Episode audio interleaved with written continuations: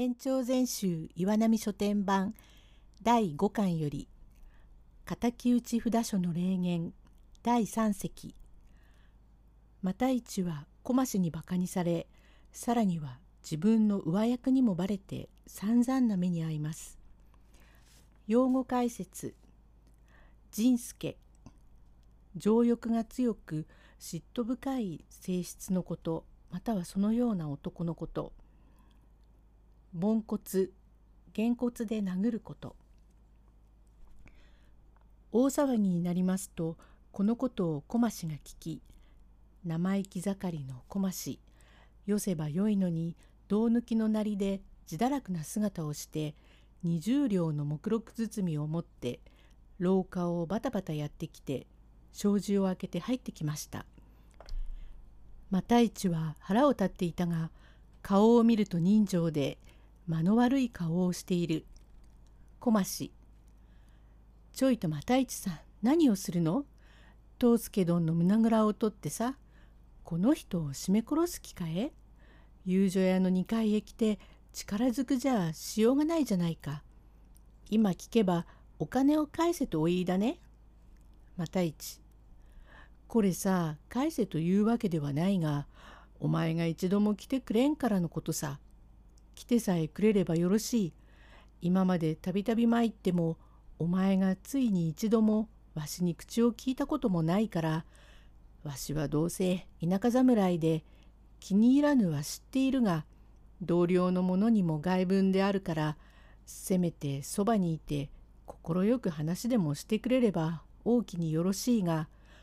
大勢打ち寄って欺くからかようなことを腹立ち紛れにしたのはわしが悪かった。悪かったじゃないよ。わちきはお前はんのような人は嫌いなの。お前大層なことを言っているね。金づくで自由になるようなわちきや体じゃないよ。二十両ばかりのはした金を千両金でも出したような顔をして手を叩いたり何かしてさ想像しくって二階中寝られやしないよ。お前はんに返すから持って帰んなまし。お前はんのような田舎侍は嫌いだよ。と言いながら又一の膝へ投げつけていけすかないよ。仁助だよ。と部屋着の裾をポンと煽って廊下をバタバタ駆け出していった時は又一は後ろ姿を見送って真っ青に眼色を変えてブルブル震えてうーんと藤助の腕を逆にねじり上げました。藤助「あいたあいたあいた。あなたあいた。そんな乱暴なことをしては困りますね。私などの言うことは聞く子ではありませんから。また一田舎侍は嫌だと言うはもとよりその方たちも心得おろうにあいた。腕が折れます。ちょいと岡宿小増さんを呼んできてというにああいた。あいた。あいたた。大騒ぎになりましたがちょうどこの時遊びに参っていたのが榊原藩の重役中根善右衛門の着手善之進というものでございますがお留守居役のご子息でまだ24歳でございますから隠れ忍んでくるが取り巻きは大勢いまして取り巻きもし困るではございませんか。遊女屋の2階で柔らの手を出して若い者に凡骨を決めるという変わり者でございますが大夫がこれにいらっしゃるのを知らないからのことさ大夫のおなじみを知らないで通うぐらいのバカさ加減はありません。あなたちょいとお顔を見せると驚きますよ。ちょいと鶴の一声で向こうで驚きますよ。ねえ小増さん。小増。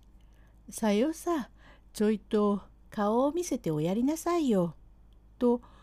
大勢に言われますとそこが年がゆかんからすぐに立ち上がりましたが黒手の木八丈の小袖にお難度献上の帯の溶けかかりましたのを前へ挟みながら十三軒平骨の扇を持って禅の神は水氏のいる部屋へ通ります。又一は顔をちょっと見ると重役の中根でございますからその頃は下役の者は重役に対しては一言半句も答えのならぬ見識だから驚きました。後へ下がって又一これはけしからんところでご面会かかる場所にて何とも面目次第もござらん。禅の神これこれ水氏どうしたものじゃ遊女屋の2階でそんなことをしてはいかん。ここは色里であるよ。さようじゃないか。竹き心を和らぐる車へ来て取るに足らん遊女屋の若い者を貴公が相手にしてどうするつもりじゃ？バカなことじゃないか。ことに新薬ではあるしたびたび屋敷を開けてはよろしくあるまい。わしなどは役柄で余儀なく招がれたりあるいは検問方々毎度足を運ぶこともあるが貴公などは今の身の上でかような席へ来て遊女狂いをすることが武田へでも知れるとすぐにしくじる内分にいたすから帰らっしゃい。また一。まことに面目次第もございません。つい一夜参りましたが、とんと不あしらいでござって残念に心得、法友にもとても田舎侍が参っても、歯は立たぬなどと言われますから、残念に心得、再度参りましたところが、いかに勝手を心得ません拙者でも、あまりといえば、二階中の者が拙者を欺きまして、あまり心外に心得まして、それそこに立っておりますあなたのおそばに立っているその小増と申す婦人に迷いまして金を持ってくれば必ずなびくと申しますから昨夜20金採覚いたして持ってまいりますとそれを無礼にも遊女の身として拙者へ対して悪行を申すのみか金を膝の上へ叩きつけましたから残念に心得かようなことに相なりましてまことにどうもお目に留まり恐れ入りますがどうかご尊父様へも武田様にも内々に願います。